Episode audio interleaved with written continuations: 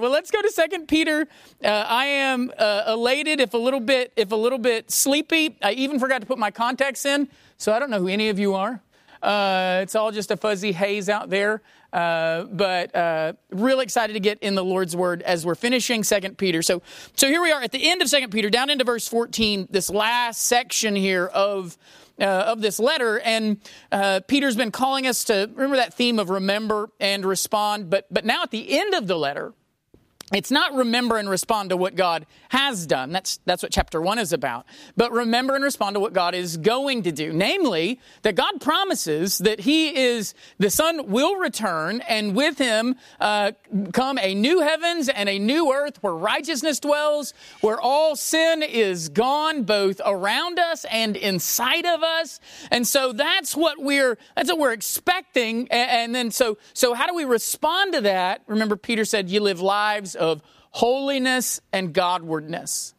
That that's how you respond. If you really want, if you're really desiring the Lord's return, how do you show that desire? Not by buying the newest prophecy chart, uh, not by figuring out all the symbols and signs and all the, the real, the chief way that we wait and hasten the Lord's return uh, is through holiness and Godwardness in our own lives now.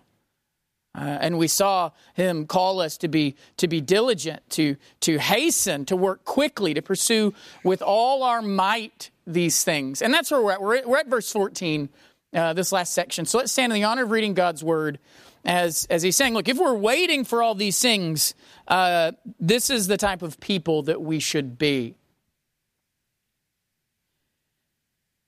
Therefore, beloved since you're waiting for these, that's the, just mentioned in verse 13, waiting for this new heavens and new earth in which righteousness dwells. Since you're waiting for these, be diligent to be found by him without spot or blemish and at peace.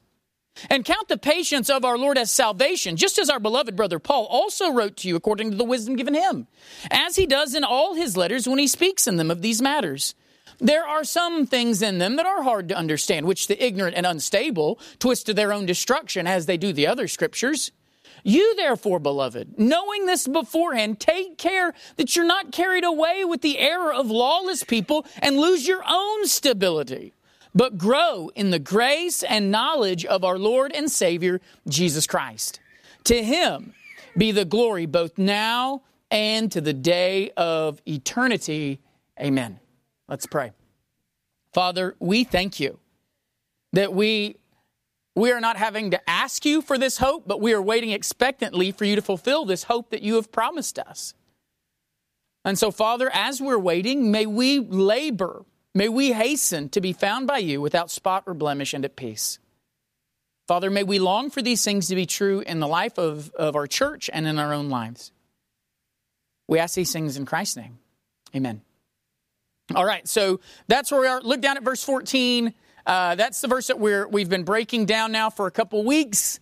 Uh, as we were like really plowing through, and then this verse is packed with some with some stuff to look at. He says, "Therefore, beloved, since you're waiting for these, be diligent to be found by Him without spot or blemish and at peace." And we talked about two weeks ago that spot or blemish thing, uh, and last week we started looking at that what I think is really an unexpected ending for most Christians: the importance of the idea of being at peace. So that's how verse 14 ends. So we be without spot and blemish, which we expect, but also what? And at peace. And, and we saw last week just how important peace is for the Christian life. And I, and I encourage you, if you, if you miss that, I, in having the baby time, forgot to upload the sermon. Uh, so if you weren't able to catch it on Facebook, uh, make sure you go back and see the importance of peace for the Christian life. Because, like we said last week, we tend to think uh, of, of peace. We tend to we tend to believe that we should pursue holiness. Like that's not unexpected for him to be say, hey, since you're waiting for this stuff, make sure you're found without spot or, spot or blemish when Christ returns. That's, that's how people normally talk about the return of Christ. What's Jesus going to catch you doing? Sort of stuff. Uh, you don't want to, you don't want him catching you with any spot uh, or blemish. But what was more surprising to us in that verse 14 is that he says, Make sure that Christ finds you, not only without spot or blemish, make sure he finds you at peace. Normally, we talked about how we see peace more as a consequence than something we can pursue. As if peace just sort of happens when you live right. That, that's that's how I normally thought of peace as I was as I was growing up, or as I heard it in the church. It was like what you do is you pursue holiness, and if, if everyone's pursuing holiness, what will the church be? At peace. And we saw last week that Paul told us the other way around sometimes. That it's when we're making peace, when we're sowing seeds of peace, that what do we harvest? Righteousness. You want to harvest righteousness? You sow seeds of peace. It's not just sow righteousness and peace comes. Paul tells us in 2 Thessalonians, you sow peace and, uh, and righteousness comes with it. Peace isn't just a consequence, then. Peace is something we're supposed to pursue. And so that's what we're looking at. How do we pursue peace? If peace is so important, as we saw last week, how do we pursue it? If Peter says here we're to hasten, as and remember that word hasten means to work quickly at, to be diligent, to get it. If we're supposed to hasten peace, how do we do that? How do you hasten peace in the church? How do we hasten it in our own lives? If peace is that important, how do we get it? How do we pursue it? Well, the first thing we have to ask is what peace is God talking about here? What peace is he talking about in this verse? Because that's a, a very important question, because what type of peace God is talking about is going to influence how you get it. So, for example, if, if, you just think that the idea of peace is just one sort of thing, that peace means one thing and it means the same thing throughout Scripture, there's not different areas of peace, then you're going to get into some pretty confusing parts, right? You're going to get Jesus called the Prince of what? Peace. And yet, what does Jesus say in his life? I came not to bring what? peace but a sword. And so then you're like, did, was Jesus not talking to Isaiah? Uh, did he not realize what was going on there and Jesus coming? And then when Jesus talks to the disciples, what does he tell the disciples right after the resurrection? Peace I give to you.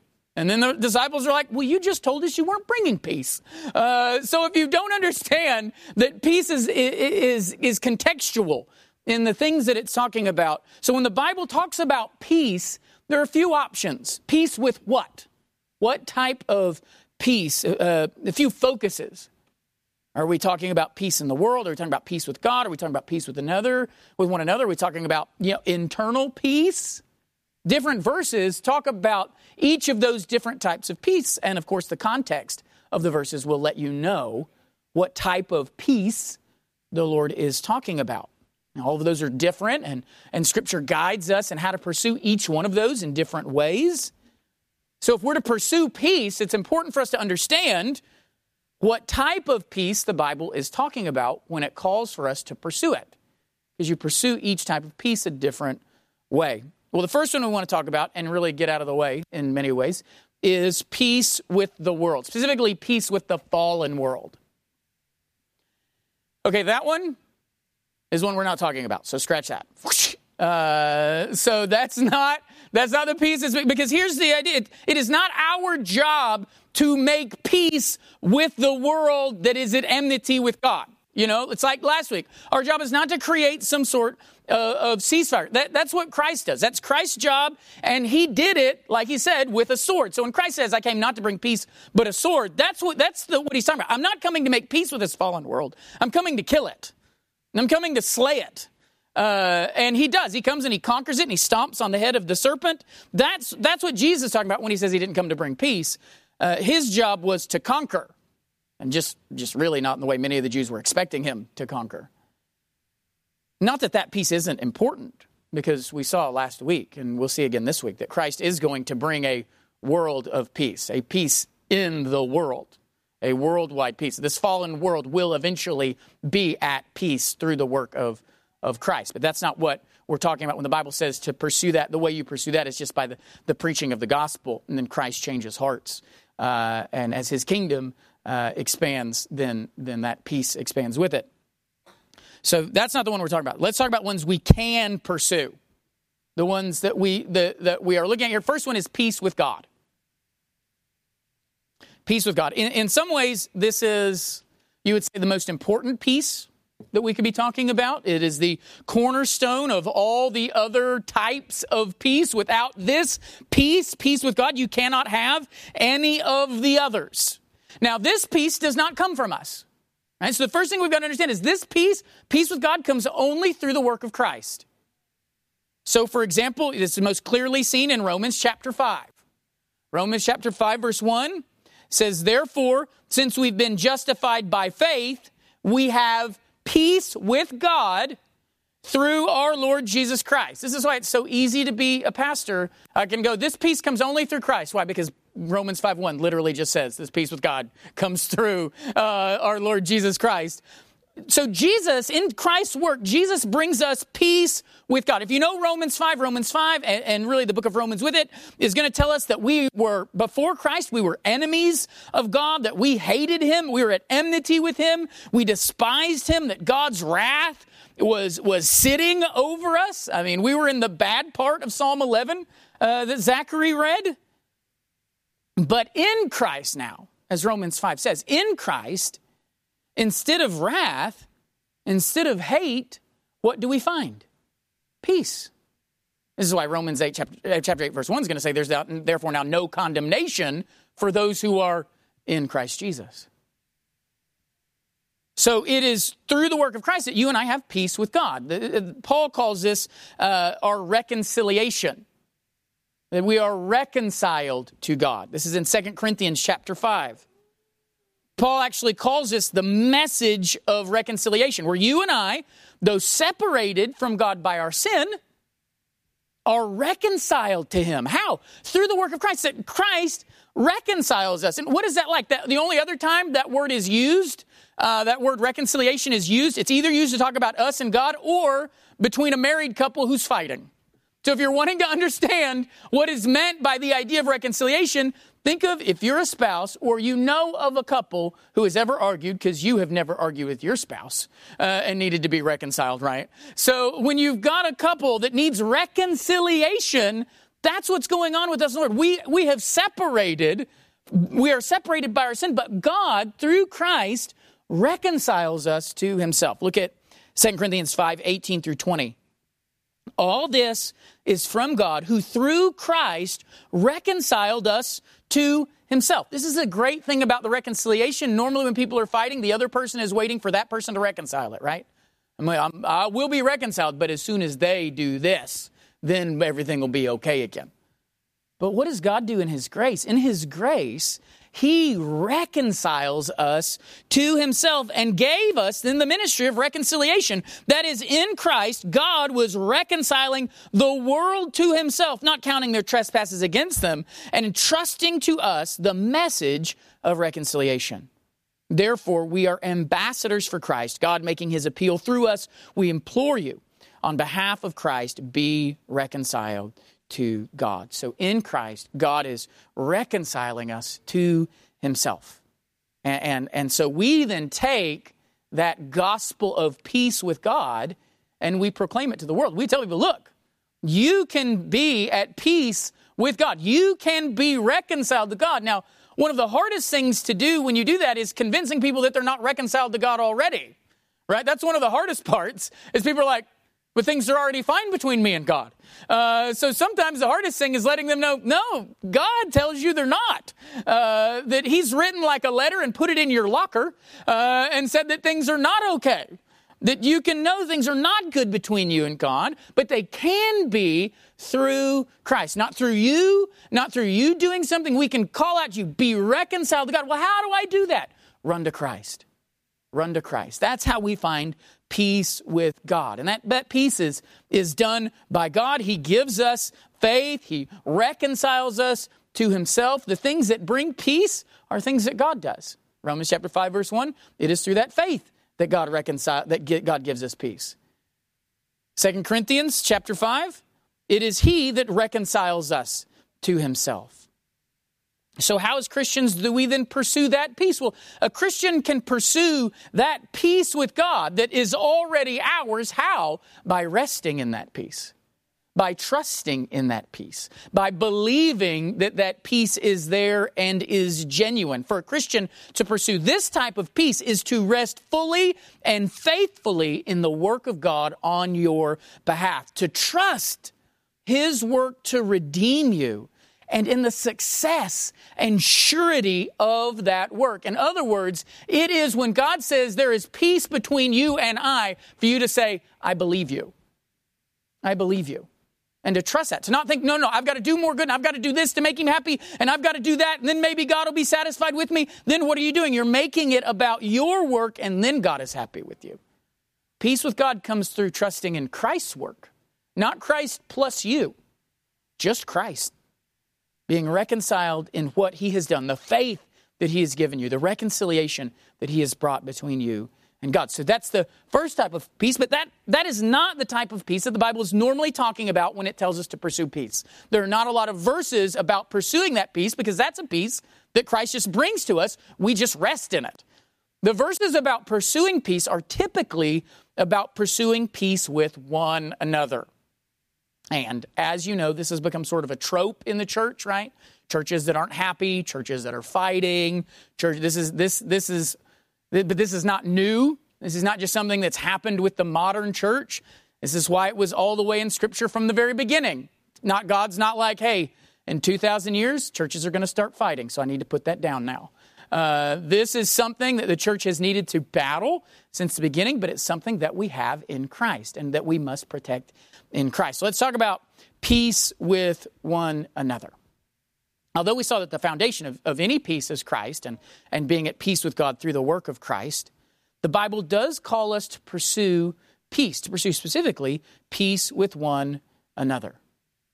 But what we're going to see is that ultimately, even this peace comes from God. Peace between us is not something that you and I create, it's something that comes from God. It's something that God does in the gospel. The gospel creates peace between people, between one another. Not just peace with the world, but peace between person and person. Not just peace between the world and God, but peace between each other. So, take for example Isaiah chapter 2.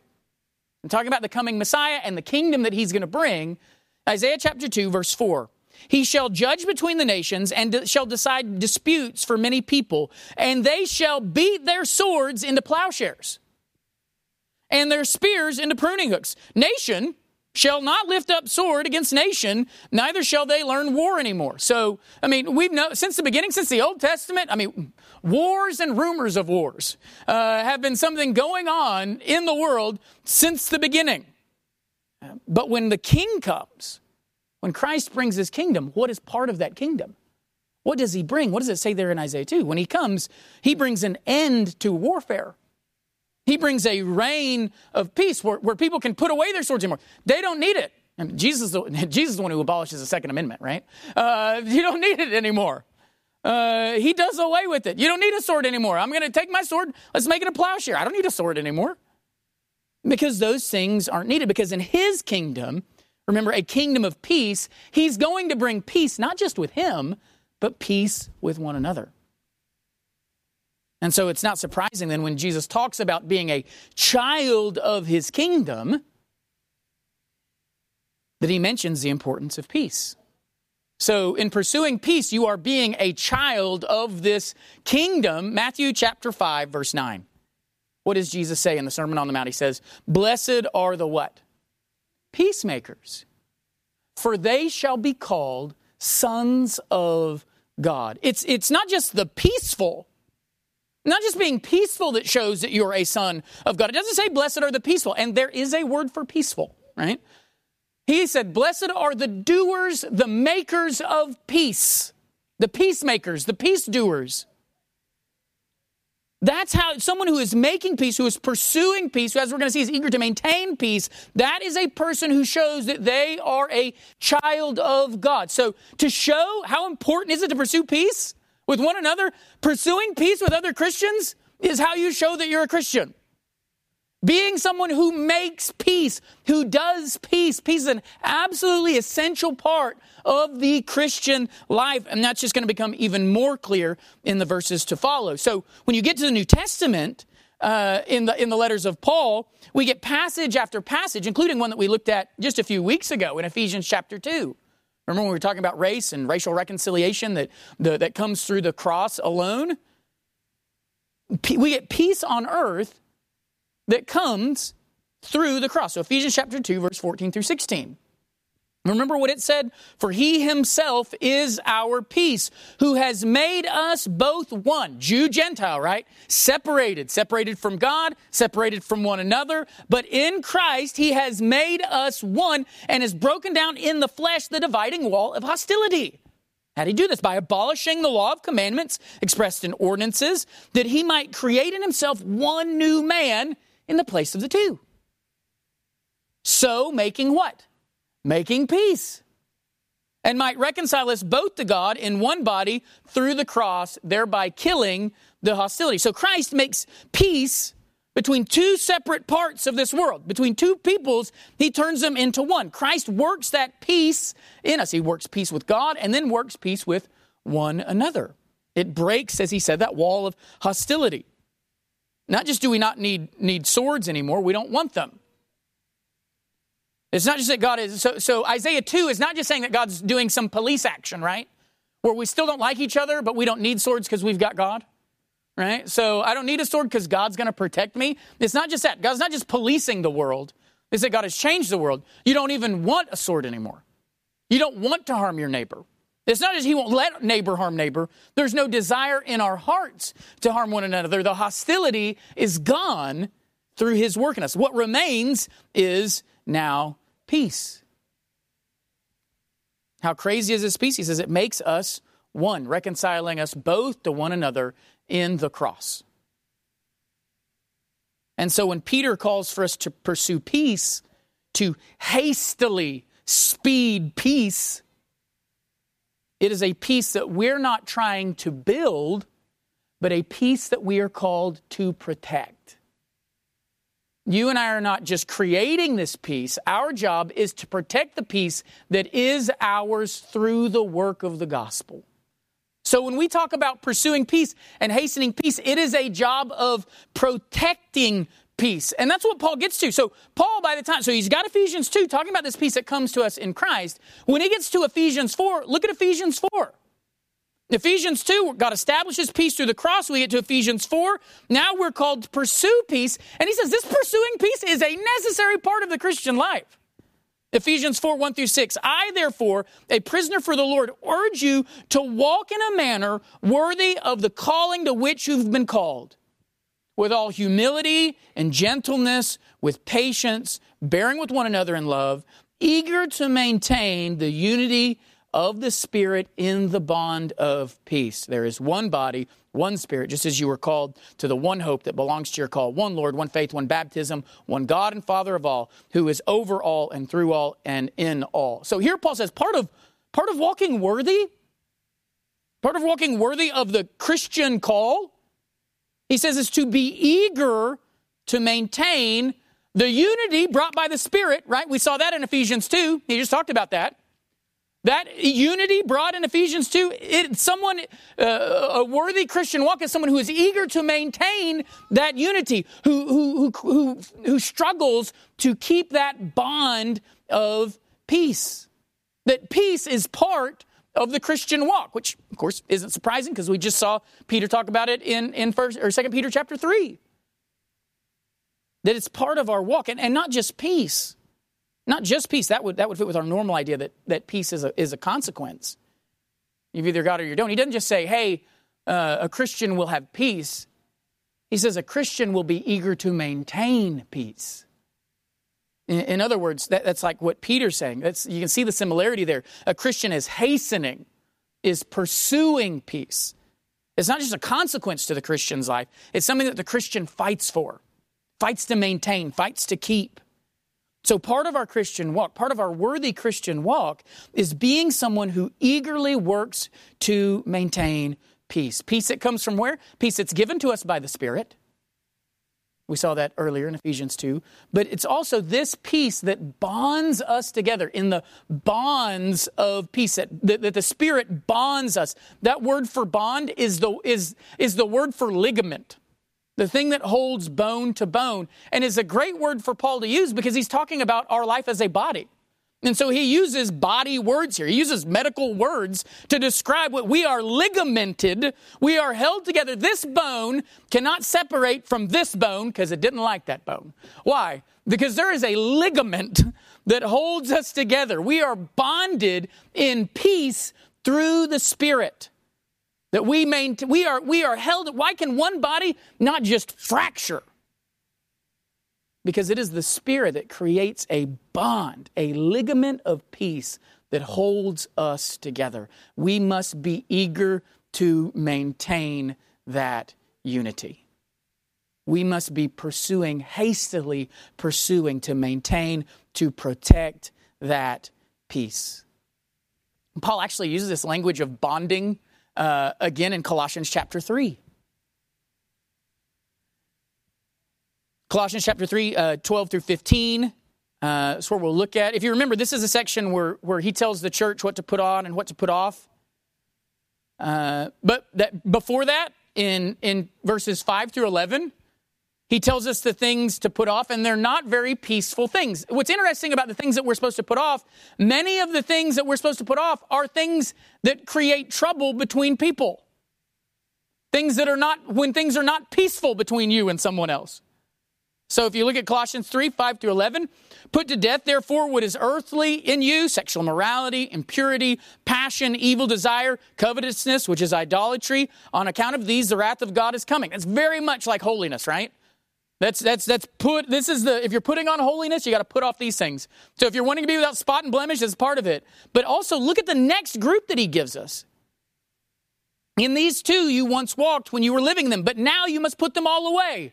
And look at the words: anger, wrath, malice, slander, obscene talk from mouth. Do not lie to one another seeing that you've put off the old self with its practices and have put on the new self, which is being renewed in knowledge after the image of its creator. Here, there is not Greek and Jew, circumcised and uncircumcised, barbarian, Scythian, slave, free, but Christ is all and in all. So look, at these things anger, wrath, malice, slander, all those things. Why do you put those off? He says, because that's the old you. That's the old self. And we've been now united in Christ. The, the, the, things that once separated us, as he says, circumcised, uncircumcised, Greek, Jew, barbarian, Scythian, slave, free, whatever, those things are gone. There is a unity between us that comes from Christ. And so now, what do we do? Now he gets into verse uh, 12 through 15. What do we do? We let peace then rule. So, how does a Christian pursue peace? You let peace rule in your heart. So he gets down to verses 12 through 15. Put on then as God's chosen ones, holy and beloved. Put on then what? Compassionate hearts, kindness, humility, meekness, patience, bearing with one another. And if one has a complaint against another, forgiving each other. As the Lord has forgiven you, so you must also forgive. And above all these, put on love, which binds everything together in perfect harmony. And let the peace of Christ rule in your hearts, to which indeed you were called in one body. You hear that connection with Ephesians 4 there at the end of Colossians 2 the calling, the binding, the oneness. Because we've been called to live holy, because, because we've been loved, what are we supposed to do? He says, notice, and notice what we put on. It's, it's a list again, just as the list of what you put off was very much about things that would not make for peace between one another anger, wrath, malice, slander, and the like the things that we're supposed to put on, many of them would make peace between one another, would show that you're eager to maintain that bond of peace. So we pursue peace in our relationship. So what does he say? You put on compassionate hearts, kindness. You're humble, you're meek, you're patient, you're, you're bearing with one another, you're forgiving one another. You're putting on love that binds these things together in harmony. There's that word binds that the same is the same as in Ephesians 4, that ligaments us together that pursuing these things, he says, is letting the peace of Christ rule our hearts. I mean, peace is ultimately a heart battle for us. Who's going to be king of your hearts? Who's going to rule? If Christ is ruling in your hearts, then peace rules there. You cannot have someone who has Christ ruling in their heart and their heart is always at war with everyone, always at enmity, always angry, always wrathful. For the Christian, if Christ rules, then peace must reign also. Paul says that's what he's called us to. This is why, of course, it's going to reign. Because he says, of course, this is what's going to happen in our hearts. If peace is going to reign, peace will be in our hearts because this is what Christ called us to be. He called us to be one body. He ligamented us together. So the idea that we can be walking the Christian life and fragmented from one another is crazy. Because that's not what God called us, and that's not part of what God was making in the gospel. He was creating a body of. He was not just saving you, He was saving us. He was creating his bride, and his bride ain't just you. It was us. So if you recognize the importance of Christ bonding, one of the works of the gospel is to bind together people who are in no way similar except Jesus, then you'll recognize the importance of peace being in the body of Christ. And you'll be eager to maintain that peace. You will let peace rule in your hearts when, when anger wants to rule or wrath wants to rule. You really, you really want to knock someone off their high horse, right? I just wish something would. Uh, so It's just says malice, right? I just really wish something would happen to them so they, so things wouldn't be so great for them. Nah. That's not letting peace rule in your hearts. And that's not what you are called to do. And so you see in these New Testament letters, like Romans chapter 14, Romans chapter 14, 19 through 20. So then let us make, let us pursue what makes for peace and for mutual upbuilding. Do not for the sake of food destroy the work of God. I mean, without without going all the way through Romans 14, I'll simplify Romans 14 through first part of Romans 14. You know, don't judge one another. Don't, in other words, don't force a brother to be like you and then judge him when he's not. That's the, the first part of Romans 14. Second part of Romans 14, but also don't put a stumbling block in the way of a brother. Don't force a brother to be like you and then cause him to stumble as he tries to be like you instead of trying to be like, like the Lord. And, and how does Paul sum up those two goals from Romans 14? How does he sum up? If you're going to sum up Romans 14, you know, uh, you got should I eat and drink? Should I not? Should I tell them they can eat and drink or should they not? You know, what should we do? How does he sum it up? He sums it up with a, a pretty good thing. He says, hey, pursue peace. That's how he sums up should they eat or not drink? Should they do this or not do that? What do I do? Should I, you know, and we've got this going on, and he thinks he can, and I think he can. What should you? What should we do? You should pursue peace. Pursue peace. The word pursue there is, is actually a word that's normally translated in your New Testament. It's persecute. But it'd be weird to be to say persecute peace. But the idea behind it is what? The idea behind that is that you are hunting something down that is hard to catch. That's the idea behind when he says pursue peace. That's why it's translated persecute and other things. You are going after it. So when they are persecuting the Christians, this is the word that they use. They were pursuing them. And that's what we should do for peace. That's what the Christian is called to do in peace, not to pursue to be right right? Which is often, I will, man, if I think you're wrong on a subject, I will research the scriptures to prove that I'm right and you're wrong. But I'm called to pursue peace. I'm called to pursue to make peace with one. That's supposed to be what drives me. Not, it shouldn't be driven by the desire to be right. Now, if I'm right and someone's wrong, listen, it is my obligation to tell them. And as most of you know, I will tell you. Uh, but my pursuit my passion cannot be that. My passion, my pursuit, Paul says, to sum up that, must be to pursue peace and mutual upbuilding, not destroying.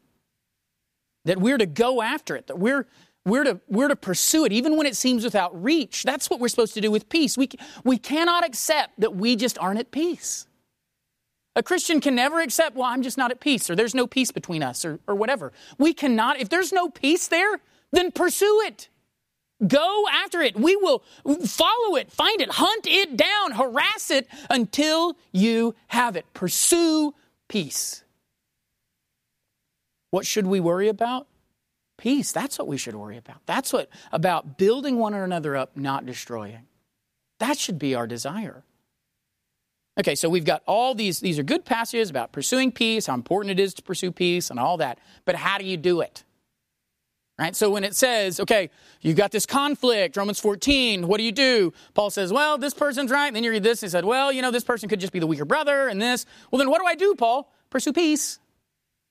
Okay, well, what about we've got this disunity here and this is going on? You be eager to maintain the, the, the unity of the bond of peace, unity of the Spirit and the bond of peace. You be eager to maintain that. But how? How do you hasten peace? There are actually a few passages that give us some ideas on how we pursue peace in our relationships with one another. And the first one is a passage we looked at last time is in James chapter 3. James chapter 3 starting in verse 13. Who is wise and understanding among you? By his good conduct let him show his works in the meekness of wisdom. But if you have bitter jealousy and selfish ambition in your hearts, don't boast and be false to the truth. This is not the wisdom that comes down from above, but is earthly, unspiritual, demonic. For where jealousy and selfish ambition exist, there will be disorder in every vile practice. But the wisdom from above is first pure, then peaceable, gentle, open to reason, full of mercy and good fruits, impartial and sincere, and a harvest of righteousness is sown in peace by those who make peace. So a Christian shows their wisdom not by their, let's say, just by their knowledge of Scripture alone, like how many verses they know, but by their conduct. That's how someone shows their, their wisdom by their conduct, specifically by their humility. Who's wise and understanding? Let them show it by their conduct, in the meekness of their wisdom. And what does that not look like? Well, for lack of a better word, it looks like things that are not very peaceful.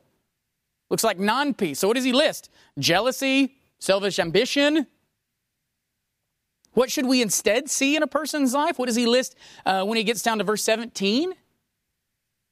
What should we see? We should see purity, peaceableness, gentleness, someone who's open to reason, someone full of mercy and good fruit, someone who's impartial, someone who's sincere. That's biblical wisdom. And that's when we then get to that final verse where he says, You want to be righteous? Well, what do you do? You sow peace. You sow these things. How do we pursue peace? You sow seeds of peace. These things that make for peace, which makes for righteousness. God says, if you remember back in Proverbs, God says he hates those who sow what? Among the brethren who sow discord among the brethren. He, God hates those who sow discord among the brethren. And so it's not surprising then James is probably thinking about that, uh, or the Lord is making James at least write it. Who knows which one came first there? Uh, but the Lord is at least making him write here. Hey, look, I hate those who sow discord. What do I want you to sow? I want you to sow peace. And that will lead to a harvest of righteousness. So if we're going to be hastening peace, like Peter says, these are the things we need to be sowing in our lives. These are the seeds of peace, the purity, the, the peaceableness, gentleness, reasonableness, full of mercy and, and good fruits, impartial, sincere. These are seeds of peace that we need to be sowing in our life. This is how you help make peace. You're not be, don't be jealous, right? Don't have selfish ambition. Does that sow peace? No, that sows weeds. That sows non-peace. That is not wise. It's not wise living. It's not going to bring a harvest of righteousness. Instead, sow these things. If you sow these, then you'll be sowing peace, and guess what you're going to harvest? Righteousness. Or how about 2 Corinthians 13?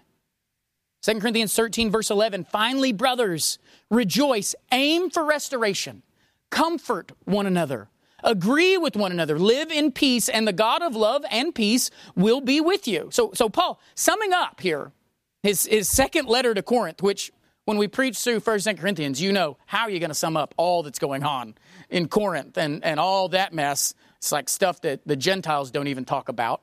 Uh, how's Paul going to sum up his correspondence with the Corinthians? What would he leave them with? He leaves them with what? Finally, rejoice. I mean, so there's the, the God oriented call there. But then the others are all others oriented, specifically oriented toward how you treat one another. So we rejoice, but then what do we do? We aim for restoration. We restore. Anyone caught in sin, you restore them. That's your goal. That's what you aim for. You comfort one another. You agree with one another. You live in what? Peace. And the God of love and God of what? God of love and peace will be with you. So our job is to live with one another in peace. Think about what all that he's gone through in Second Corinthians, all the divisions, all the struggles, all the unholy living. And what does Paul tell them to do? It's important for you to live in peace. Because what does Paul realize? That part of when they live in peace, what is going to be some of the harvest of that is going to be righteousness. But when we look at peace, peace is not passivity. And this is where I think people get off.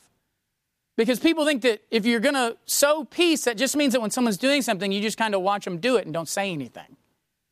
And the Bible is going to show us that no, sowing peace is not just being passive when people are doing things.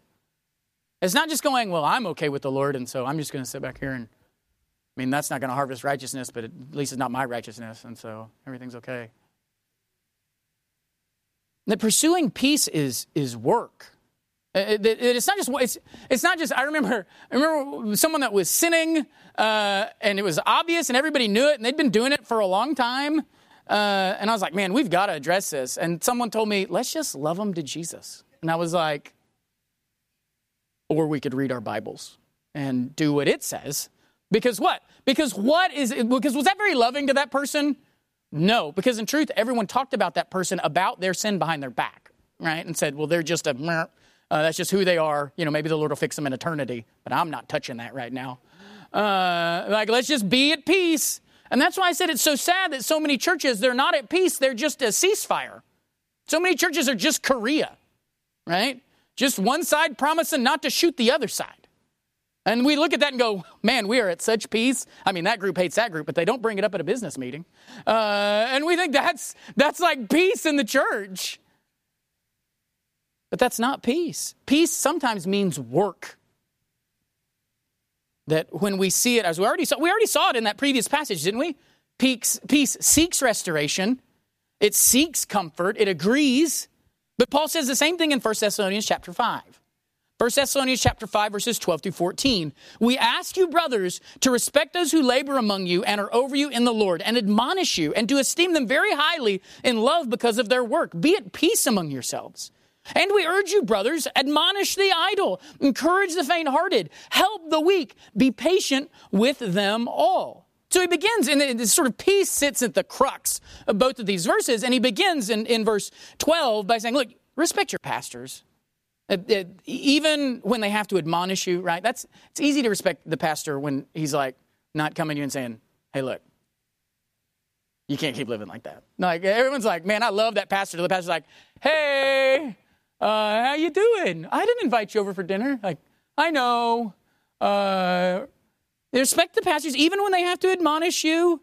Esteem them highly, love them because of the work they're doing. And man, let me tell you, people, if you want to make that a life verse, I'll get behind that. Uh, that's a great one. But then what does he say? How does he sum that up? Be at peace among yourselves. So peace between you and, and, and the elders, of course, that you should labor, that you should pursue, that you should let your pastors shepherd you in peace. Hebrews 13 is going to bring up the same idea. But the peace is not just directed to the elders, and I'm not just going to focus on that, although it'd be fun to do, right? Just talk about how you're supposed to be at peace with me and let me do my mine and Zach's job super easy. Uh, that'd be a, we could do a whole sermon about that. We'd love to do a series, but you guys are actually pretty great about that, uh, and so you don't need a lot of admonishment in that. But what else does it say? Be at peace among yourselves. That it's not just directed toward your elders, but toward one another. That you do what? That you admonish those who, who are being idle. You admonish those who aren't doing what they're supposed to do. You encourage those who are faint hearted, who are weary. You, you help those who are weak, but you're patient with, with all of them. I love that verse because that's a great verse because pursuing peace isn't just ignoring what's going on. Peace cares, as Paul said in, in, in Romans 14, peace cares about mutual upbuilding. And so pursuing peace is see is not just saying, okay, I'm not mad at my brother, and so everything's okay. Pursuing peace is saying, I want to make sure my brother's okay. That's how you pursue peace.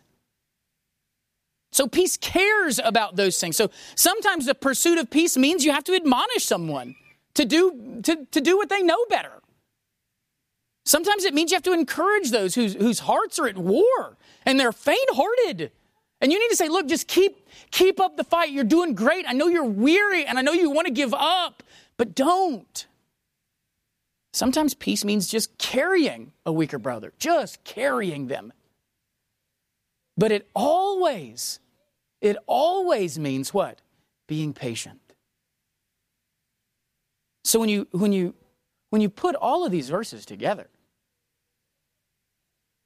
we, what do we see is the call for the Christian pursuing peace with one another? Let's, let's put them all together for us. All the things. Well, the first is what Peter says in 1 Peter 3 you need to hasten it.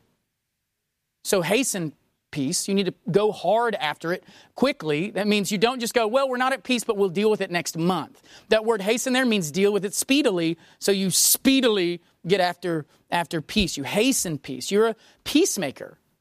Matthew chapter 5. Be a peacemaker. You're, you're, you're part of a, you want to, part of a worthy Christian walk is being eager to maintain peace. So you must protect it. Protect peace. That's Ephesians chapter 4. Peace must reign. Let, so let peace rule in your heart. Colossians chapter 3. Pursue peace. Romans chapter 14. Make it your pursuit. Hunt it down. Don't be okay that you don't have it. Pursue it. Be, be peaceable, gentle, open reason, full of mercy and good fruits, impartial, sincere. As James 3 says, sow the seeds of peace. Sow seeds of peace constantly. Don't just wait. Don't just wait for war, right? And think you're going to harvest this when the war comes. Sow the seeds of peace. Or how about 2 Corinthians 13? Restore, comfort, agree with one another, live peace live it in our lives. Peace isn't just something, again, that comes up at moments of conflict. Peace is our life. So we're constantly restoring, we're constantly comforting, we're constantly agreeing with one another. That's the life of peace. Peace is a life, not just, not just how you handle a particular conflict. Peace is how you live. And the last thing we saw in 1 Thessalonians 5 is that peace is not passivity. Peace is not passive. So, so just because you're not mad at anybody, or just because you're not in conflict with anybody, doesn't mean you're at peace. You need to actively be pursuing their good as well. You need to be willing. If you want peace, sometimes peace means you've got to admonish people for doing what they know they shouldn't be doing. And sometimes you need to admonish them for not doing. I mean, in that case, in, in, in, in 1 Thessalonians 5, it's admonishing them for not doing what they should be doing admonishing the idle. And if there's a brother who's idle, it would be easy to say, well, peace means I don't say anything. But peace actually goes to them and admonishes them. It encourages those who are faint hearted. It helps someone who's weak, but it's, it's patient with everyone. If we're going to pursue peace, these are the things that the Bible lays out in multiple books and in multiple ways, the Lord lays out for us the importance of peace. It is not surprising for the God of peace who says his children will be makers of peace. It is not surprising for that God to then list over and over in his books. Now, this is how important peace is, and this is how you pursue it. This is how you sow it. And this is how you reap it. So, Christian, are you pursuing peace? Is it ruling in your hearts? Is it reigning? Then you will see these things at work there. And if it's not, pursue it. Hunt it down.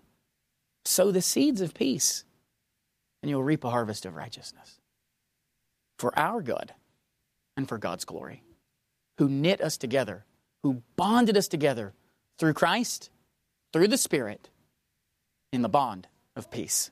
Let's pray.